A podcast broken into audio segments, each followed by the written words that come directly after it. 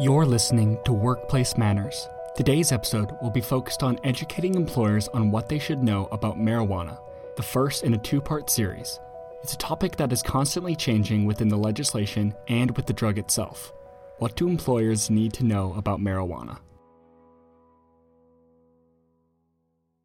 Before discussing marijuana tolerance or intolerance, it's important to be aware of how marijuana actually affects the body outside of the simplified label of being high. What are its health and safety effects? We talked with Matthew Pappas and Allison Wright of the Pappas O'Connor Law Firm in Rock Island, Illinois, and Jeffrey Myers of the Area Substance Abuse Council in Cedar Rapids about marijuana's effects on the body. Marijuana is considered a central nervous system depressant um, and there's significant studies that prove the different things that it can impact, all the way from memory to actual motor function use. There's also a lot of studies that support cognitive impairment.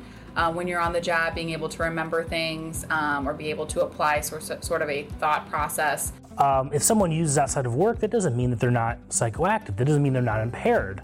Um, marijuana stays in the system for a long time. It depends on how the person's body weight, their genetics, uh, and how much they've had. But they could very well have used the night before, the early morning before, and they could still have some impairment effects into the following day, similar to uh, with alcohol. The main active ingredient in marijuana is THC, an oil secreted by the cannabis plant.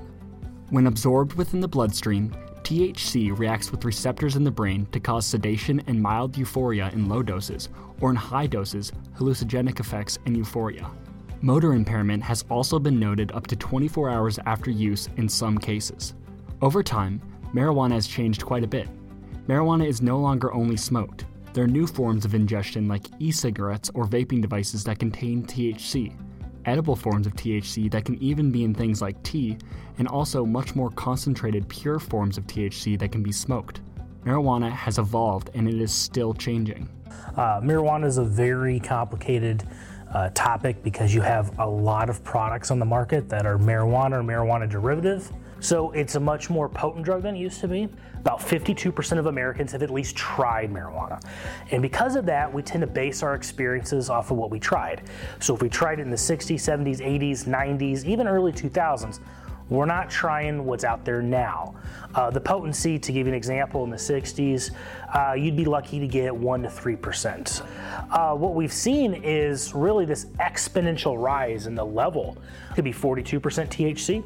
Uh, states like Iowa, uh, that it's illegal, we're finding 15 to 20 percent. Though I will say, now that we're bordering some legal states, I wouldn't be surprised if that bumps up. There are strains out there that act uh, very much like a stimulant, and you could have someone um, that displays.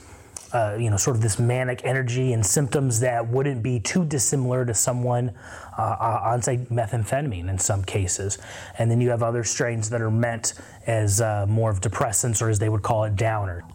CBD is a marijuana byproduct and is the second most prevalent active ingredient in marijuana next to THC.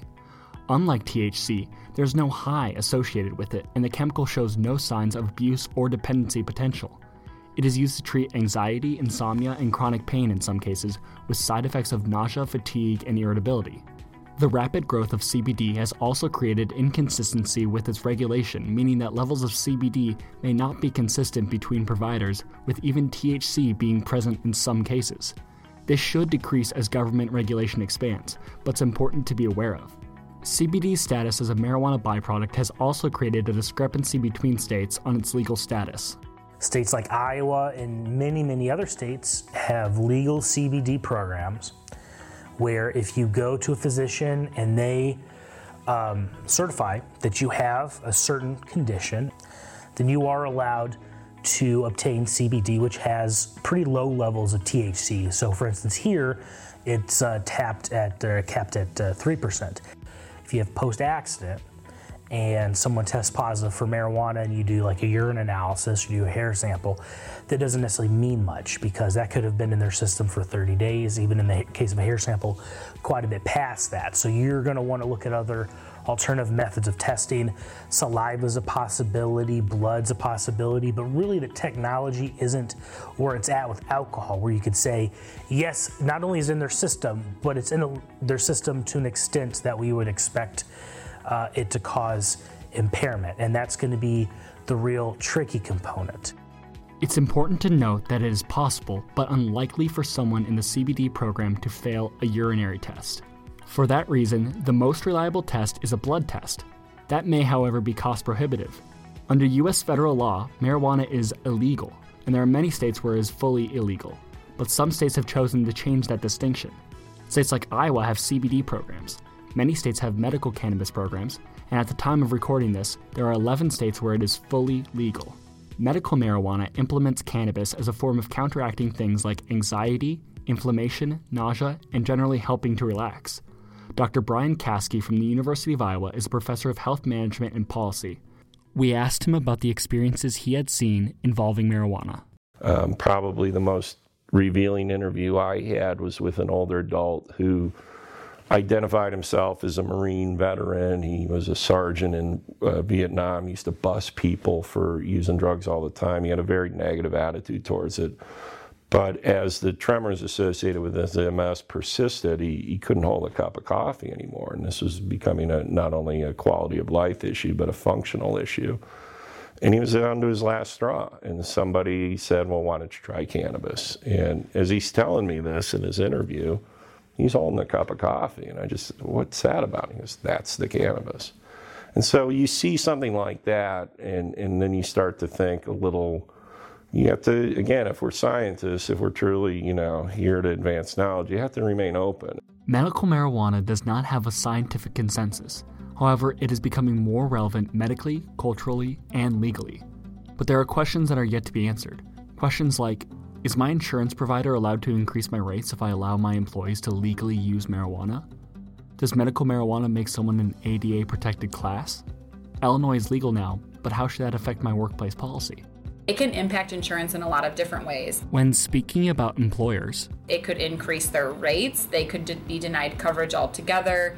Um, we don't yet know what the fallout is going to be for that. Um, but they have a lot more rights and limitations to limit what is provided because the statutes that would otherwise govern those types of relationships don't exist yet.